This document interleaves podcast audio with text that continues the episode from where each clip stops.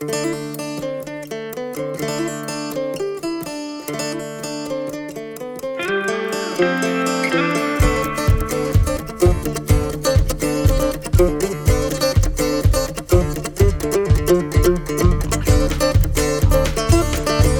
to the Hay Kings podcast, brought to you by Vermeer, your expert in hay and forage equipment. Today on the podcast, I'm joined by Brian Fiorini, a farmer and custom harvester in California, and he's going to tell us more about his operation.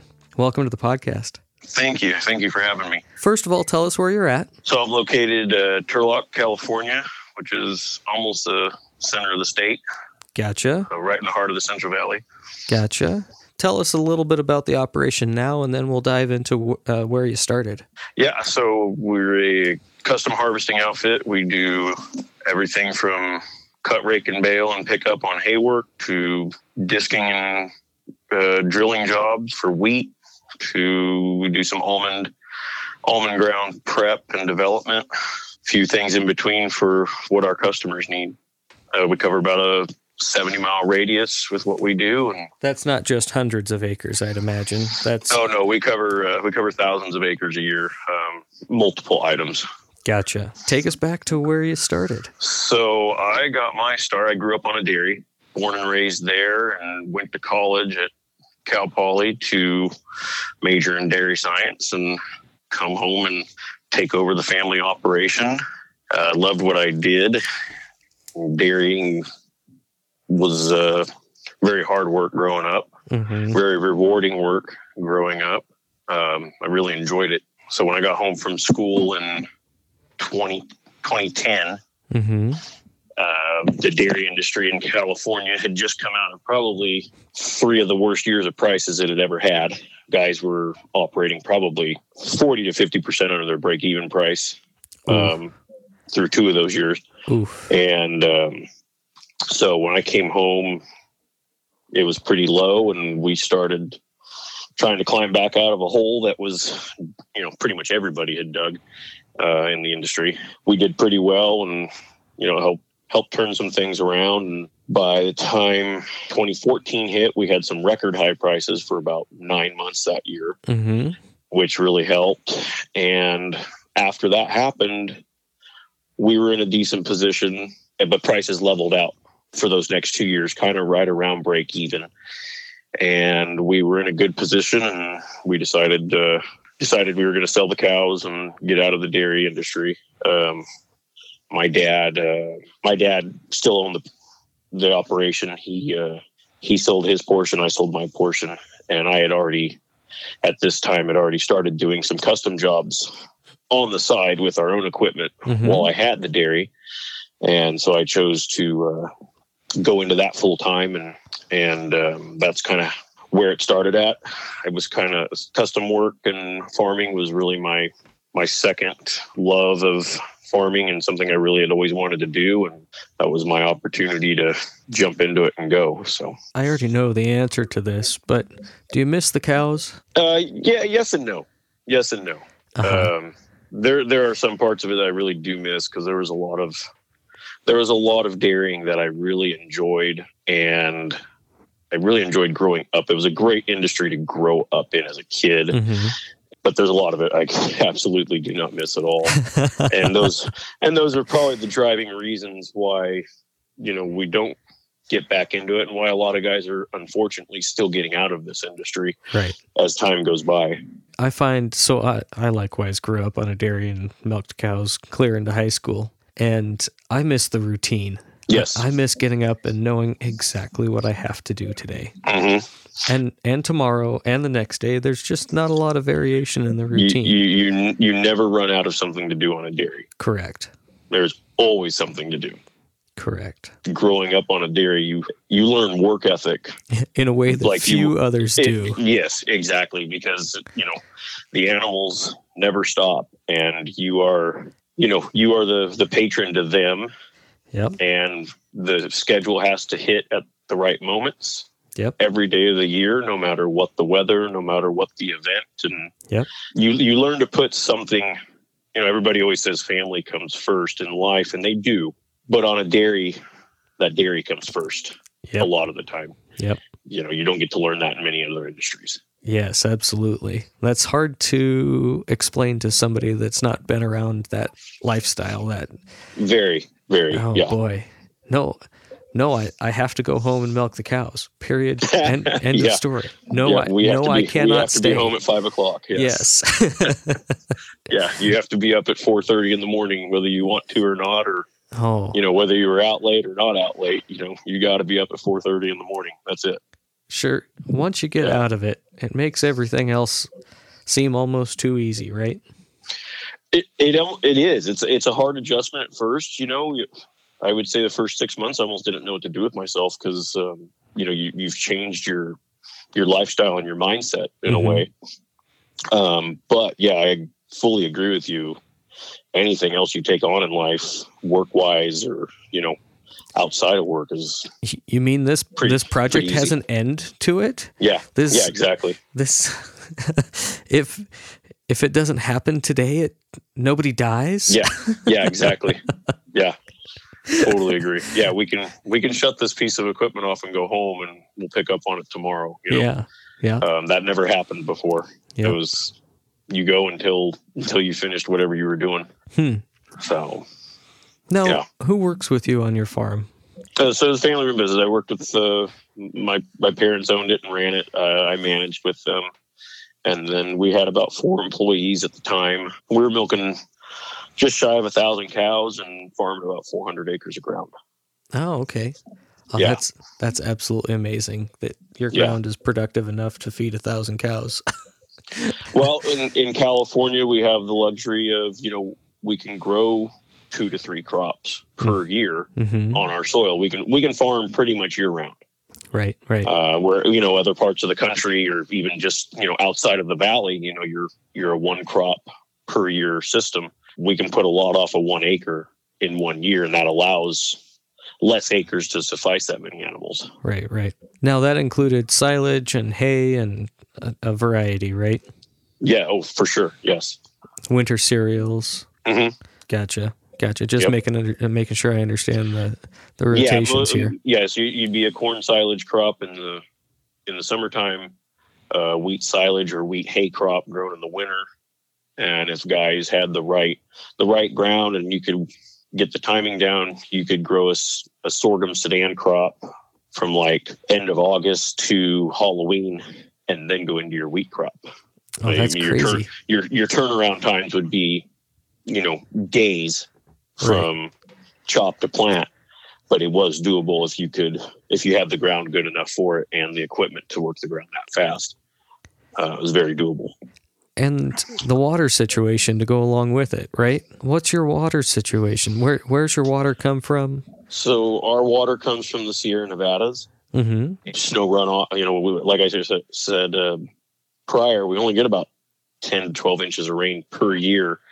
Where I'm at, as you go north, they get more, and as you go south, they'll get a little less. So we rely on that snow pack in the Sierras to melt off in this, you know, spring and summertime Mm-hmm.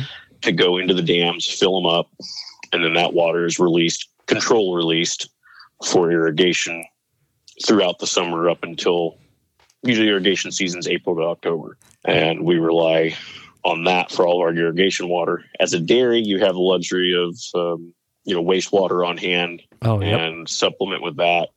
Um, there is pumping done with wells in our area, not as heavily, um, maybe as outside of Central California, but it is there and it is used. But we rely heavily on our irrigation districts Hmm. to irrigate all that ground. We are a very hot climate. We pretty much get no rain from May to October at all.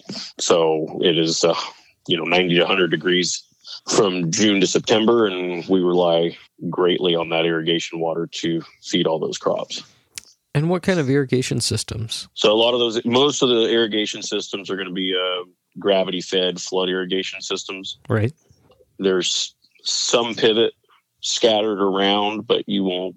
I, I would say maybe five percent Oh, of the area has those. A very very minimal, just because the ground's so flat. oh, sure. Um, you know, a lot everything's laser leveled to control the flood water efficiently. Mhm. So pivot's not as necessary being the flood water. can be controlled like that. So So you're you're Uh, farming with border checks and border checks. all Yep. those humpity bumpities in the fields that I'm not used Yes. to. yes, we yeah, a lot of bordered stuff. Some fields bordered down to 30 feet apart to some guys being 250 feet apart, just depending on the field and the amount of flow they can pull. How the ground lays and how much water you can put out. Sure, Yes, sure, sure, yeah. sure. Um, so yeah, so we rely on that snowpack very heavily, and that's that's why water is such an issue or a topic, I guess, where we're at is Mhm. because of everybody relies on it um, so greatly. What's the current water situation where you're at? Current water situation is not bad right now. Two years ago, three years ago, we were in a drought with almost no water to work with at all. Um, and then last year we had record rainfall, record snowfall. So that pretty much turned the tables on our situation. And this year is looking solid and promising so far. Hmm. Uh, reservoirs two years ago were empty almost coming out of the winter. And this year they're full going into the winter. So we're we're in good shape. It's just the water's federally controlled and you know for the most part. And so where it gets dispersed to and how is always a battle and that's what creates the issues of you know feeding farmland and cities at the same time and Mm-hmm. um, dispersing it all So, but- mhm. right now we have plenty of water it's more of an issue of where and how it gets dispersed what's the hay market look like right now? so haymarket is i would say on the low end um, this year Mm-hmm. uh, last year with water being extremely limited um, dry land crops were non-existent uh, as a custom harvester we had a lot of fields we didn't even pull into them and attempt to cut them because they were just there was nothing there Hmm. in turn that drove the hay market sky high because there was limited availability of pretty much everything Right, Uh, right. wheat hay, which is usually we usually have an abundance of wheat hay. There was almost none by the middle of June because it had just been gobbled up that fast.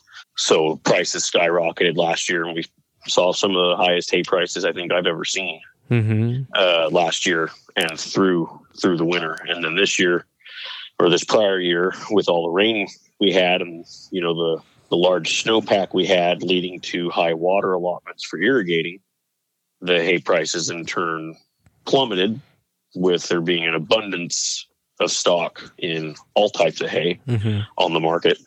Um, so it drove prices down pretty heavily, and I'd say right now they're um, they're not too strong. That also coincides with the dairy markets taking a really big hit this year. Um, they dealt with dairymen in well, dairymen in general dealt with really low prices, probably like May through July, and they've have rebounded some now, but not to the point where Yeah, they probably really need to be. Yeah. So you couple all that together, and you got a ton of hay on the market, and nobody with money to buy it, so to say. People buying hay got very selective, and I would say if you if you're growing good quality clean hay, you would still make okay money on it. But anything outside of that was sold at very very low prices. Hmm. Going into this year, if things stay the way they're going to stay, I think we're going to see low price at lower prices still if the dairy market turns around and the dairymen, you know, have some more capital on hand and money to spend, I think that will help. mm-hmm. I think we're going to see some lower prices still this year at, at the way they're looking now. Break down your market for me. What portion is dairy? What portion is cattle? What portion Yep. is equine? What portion is export? So where I, yeah, so where I'm at in that uh, Turlock, you know, Merced, Modesto area, very heavy dairy market. We don't make any hay for export where we're at. hmm So I would say, um, I'll say in relation to what I do in the area, you're probably 50 to 60% of the hay going to dairies. hmm And that's focused on alfalfa. Uh, alfalfa, straw. Yep. Um, everything, everything's going to go to dairies. And then, um, we do, I would say, have a pretty good retail horse market. Uh, three, three tie hundred pound bales, probably 30, 40% goes to that. And then the remainder be like your cattle operations or backyard guys, that kind of thing. Sure, sure, sure. Yeah. Let's take a break there and we'll get a word from our sponsor. My name is Rob Flowers, I live in Whitesboro, Texas. The 604R premium efficiency level is through the roof. Dependability and durability on the 604R has been outstanding. We've had zero chain issues, zero bearing issues. The camless pickup has been phenomenal. And at the end of the day, that gives me more time to go home and be with my family, prepare for the next day, get more done. Hear the full story at makinhay.com slash haykings. We had the good chance to visit at the Western Alfalfa Forage Symposium. There we go, got the Yep. name right. And one of the things we talked about was equipment. And that's Mhm. always on the top of a hay producer's mind. Tell me about a, an older piece of equipment that you just love. Does something come to mind? Any pre def tractor. I don't care what brand it is, as long as it's pre def, that would be my go to, just for the sake of how well they run, easy to work on. Yeah. The minimal issues by not having the def equipment, you know, less just less problematic tractors across the board. Sure. And hay equipment in particular, is there a baler that you wish you could have back or a swather that you're just like, ah, that was that was a good machine. Um, well, I'd say the machines we have now are the ones I would want. Okay. Um, you know, been in this business for full time eight years now, and you know, started out before then, and we've run multiple brands of big balers. We've run different brands of small balers, uh, swathers, hay rakes. I mean, pretty. We've I've tried. You know, we've tried different brands of everything, and hmm really pleased with the Krone equipment we have. The Krone Big Baler is by far, in my opinion, the best on the market without even thinking about it. Um, they the speed and capabilities of those machines has just been unmatched by anything else we've had or been around. Hmm. And um, as a custom harvester, time is money, and you know we got to get from job to job to job as quick as we can. And we've done more with these machines than we ever have. There's several different factors to this. The one thing that I hear you telling me is the operating speeds are important to you. Yes, That's number one on your list. that's probably, well, I'd say top two Okay. operating speeds and bale weight. Okay. And we get both of those with that machine. The things that we spend a lot of time on this podcast talking about uptime reliability, Mhm. maintenance cost, dealer support. Can you take me? You don't need to name names here. You Yeah. you can if you want to. I'm not going to stop Yeah. you. Uh, you I, I don't recommend embarrassing uh, dealers on this uh, on national podcast.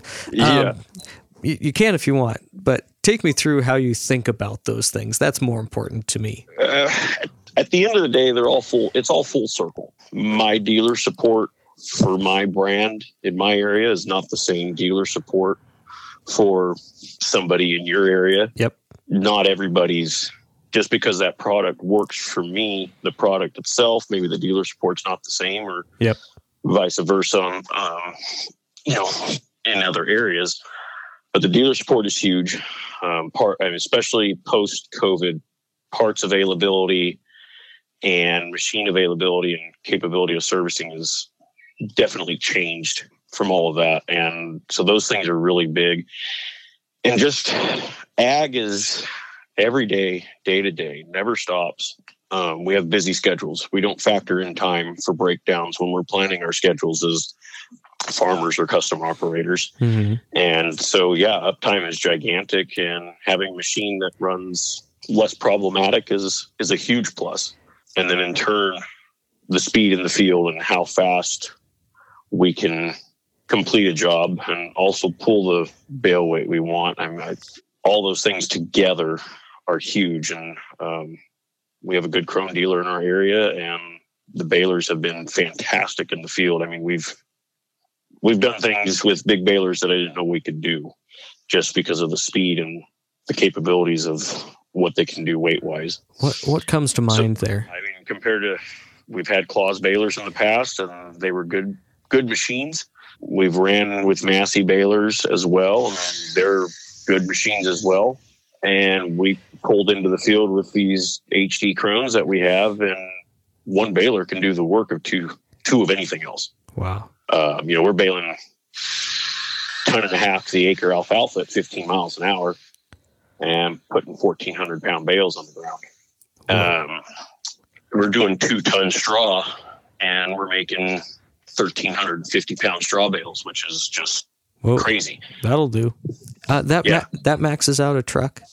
Thirteen fifty. Uh, oh, 1,200 will max out a truck probably in California. Uh, gotcha. we'll go heavier and a guy will just haul a few less bales. Yep. But we can, with these machines, we, we are doing more work faster than we were with other brands and we're pulling more weight. hmm So when you couple those two things together, it's just, you know, it's, it's pretty impressive. Are you doing custom swathing, windrowing? Yeah. So we do, uh, we do all of our own. Hey, we swathed about 25,000 acres last year. Oh, Um, just um, twenty we five thousand acres. yeah. Yeah. Uh, That's amazing. Uh, yeah, uh, on Swathers we ran 499.80s last year. Uh, very good machines. Um, cut extremely well. Uh, handle large tonnage crops very well. Um, comfortable machine to run. We ran those and um, have been really happy with them, especially compared to other brands we've ran in the past. We do about ha- a little over over half of our work is for uh, hay, setting, you know, cutting hay for baling. The Mhm. other half of our work is uh, we contract in front of a custom silage company and we do all the swathing for them in front of the choppers. And, um, you know, we're laying down 18 to 22 ton wheat and triticale crops in front of those machines, which uh, Mhm. pretty pretty impressive tonnages on that. Green feed, wet, Yeah, yeah. That's wet Um, wet tons per acre is what wet, you're. wet tons. Yeah, There, Um, there's they- not very many people that think that way except silage Yeah. harvesters. yep. Yeah, very big crops. Um, so we do a lot of that as well in the spring. Um, we are uh, we just purchased a uh, big M Krone 450 hmm for next year. Um, we need we're we're continuing to grow as a company, and we're looking to grow, but grow more efficiently, so to say. hmm And I think going forward, um, with all you know, anything we do, whether swathing, baling, you know, groundwork, anything, we need to grow efficiently and try to do more with less, hmm um, less equipment, less employees, all those things, but still cover the amount of acres that we need to, you know, cover to service the customer. Yep. We're really excited about this purchase. Uh, the acres per hour on this machine is just outstanding. It cuts extremely well. Um, Have you used it yet? Because you're you're at your slow time of the year, right? yeah, so we demoed it um, October, November. So we had we had we had some late um, hay crops we were able to cut with it. We cut some had some late silage work we were able to do. So we got we got to run this thing in multiple conditions, different conditions, um, and it performed very well. And I think it's going to do really well for us. It'll cover the acres per hour that two swathers will do. Actually, more than what two swathers will do, while burning the amount of fuel that one swather will. And I think that's, you know, we were estimating a time savings of about sixty percent versus running two swathers. So Now um, you're talking about time it takes to cut the field or operator time. Yes, yeah, no, um, all of it. You know, um, Wow. you know, a job. We had a job we demoed it on, and you know, uh, alfalfa job. Two swathers to road to that job, cut it, and you know, go back to the shop would be about fourteen to fifteen hours with two swathers. Okay, so you're 28 to 30 hours total time. Yes, and we did it in nine hours with road time with the big M. Oh. Pretty impressive. So not everywhere has uh, high minimum wage rates like hmm, Washington State, where I'm at, and certainly California, where you're at. What what do you? What's the minimum wage in California? I want to say minimum wage is no, don't quote me. I might be off here, but I, I think we're in the 16 to 17 range. Now, Fif- 15, 50, 16, I think, yeah, but it's going up to uh, we're January 2nd. Yep. I think it's supposed to go up even closer to 17. hmm But even if minimum wage isn't high, the results we saw with this machine on the time savings, I mean, if you just want to, you know, not have to run all day and get more done, it, it's huge. Or, you know, instead of a guy having to have two swathers on his operation or even three, one machine will do those. This one machine will do the work of those. Mm-hmm. Um, um, you know, so we're pretty excited about it. I think it's going to help make us more profitable as a business, but also help us get more done faster, which sure. will be fantastic. Let's take a break there and we'll get a word from our sponsor. Looking to get more from your alfalfa seed? Plant Croplan. Achieve your alfalfa production goals with a well crafted plan. New AA series varieties from Croplan provide significant improvement in overall plant health, improving yield, quality, and persistence. Find the new AA series variety that works for you, available in conventional Roundup Ready or reduced lignin HarvXtra trait platforms. Croplan has the right fit for your need. For insights and more information that will work for you, go to www.croplan.com. Uh, can you take me through? Now, I also know the answer to this already. Take me through your lineup of rakes and where you use what and how. So we run. Um, I have two sets of Krone rotary rakes. We run a an 880, which is a traditional center delivery, mm-hmm. and then a 740, which is a two basket side delivery. And that rake is ex- probably one of my favorite pieces of machinery that we have. Very versatile. It can flip two 16 foot swather windrows at the same time mm-hmm. individually. Um, you can lift the curtain and you can rake about 48 feet into one pass by going, you know, down one way and up the other and putting two passes together. I'm not sure um, I, I, like being in hay that's that that is that light. yeah. Um, well, as a custom operator, we see everything. You know, we get into monster crops, we get into thin crops, we get into mm-hmm. average crop. You know, we you see we come across so many different uh, scenarios that we have to be able to set ourselves up efficiently so that we can still, you know, a job that maybe isn't ideal, we can still come in, set it up right for ourselves, and make money on it. Sure, sure. Um, and um, so that rake and that rake performs really well in silage. So it um, comes in handy when we do a lot of our silage work as well. Sure, sure. Uh, and, and in that in that case, oh. you just want the biggest, most monstrous windrow that you yeah, can they, possibly they, put know, in front of the yeah, chopper. Yeah, these guys are running you know thousand horsepower choppers. They want as much feed in front of them as they can possibly get. Yep. Um, so then that comes in handy there, when it, and it lets us cover the ground faster. We do have a, uh, I think I have a, 38T, uh, which is just a single rotor Krone rake, great for flipping windrows. You know, big hay for drying down or something gets rained on. And then I have a set of Darfs that we use in certain situations. Not my favorite rake, but we have one that we use here and there and, you know, helps us out when we need it. Mm-hmm. So that's what we run. The Krones are very, very well built, very heavy.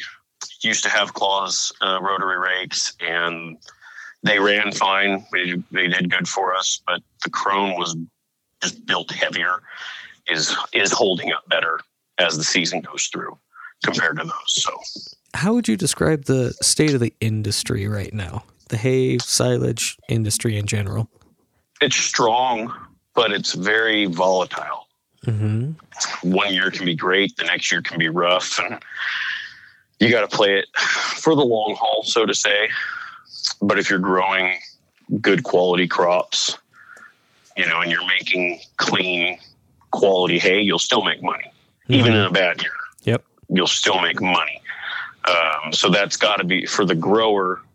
That has to, you know, as a custom harvester, you know, I could bale a bale of weeds, or I could bale the best hay I've ever seen in my life, and I'm, I'm making my money.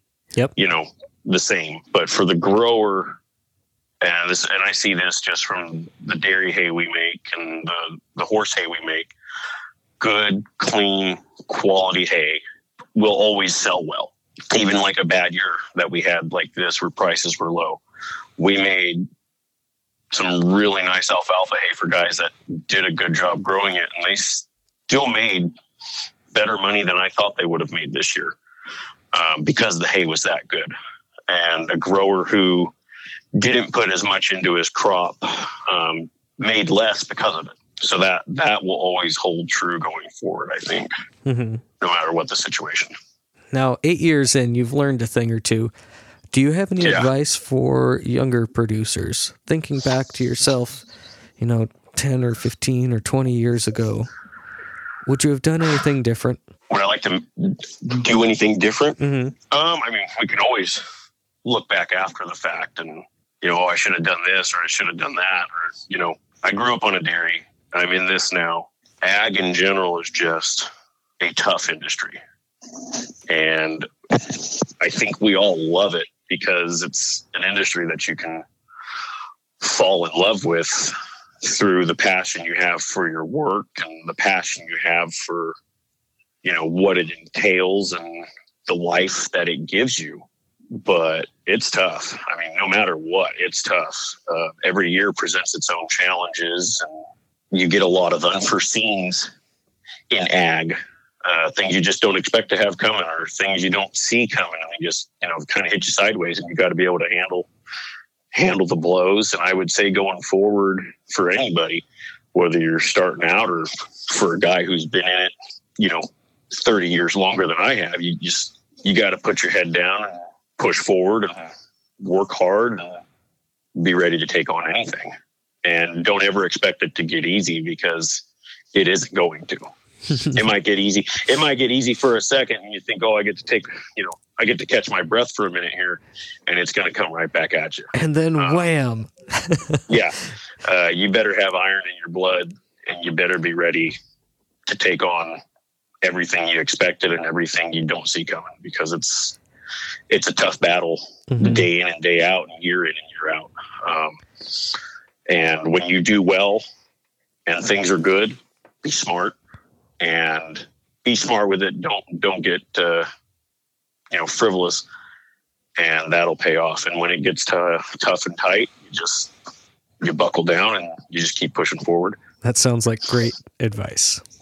Oh, thank you. I want to say thank you for joining us today. I've enjoyed hearing about your. Uh, you have a pretty unique situation there in California. Yeah, we you, do. You harvest uh, just about every month of the year, Yes. And Yeah. you, see lots and lots of acres. Yeah. And uh, that's uh, I, I've really appreciated hearing your thoughts today. So thank you. Thank you. Thank you for having me. Thank you to Vermeer for making all of this possible. Special thank you to Nick Palmieri at Palmieri Sound for doing my audio editing, Jessica Palmieri for coordinating uh, the marketing efforts. Go to the Hay Kings website, that's hay-kings.com, and check out some new merchandise we have up. If you're running small balers and need a stroke counter, moisture meter set up, we have that now. And if you're looking for work and uh, you're ready for a new set of hay hooks, we're carrying those on the Hay Kings website now too. So go check it out, and thanks for listening.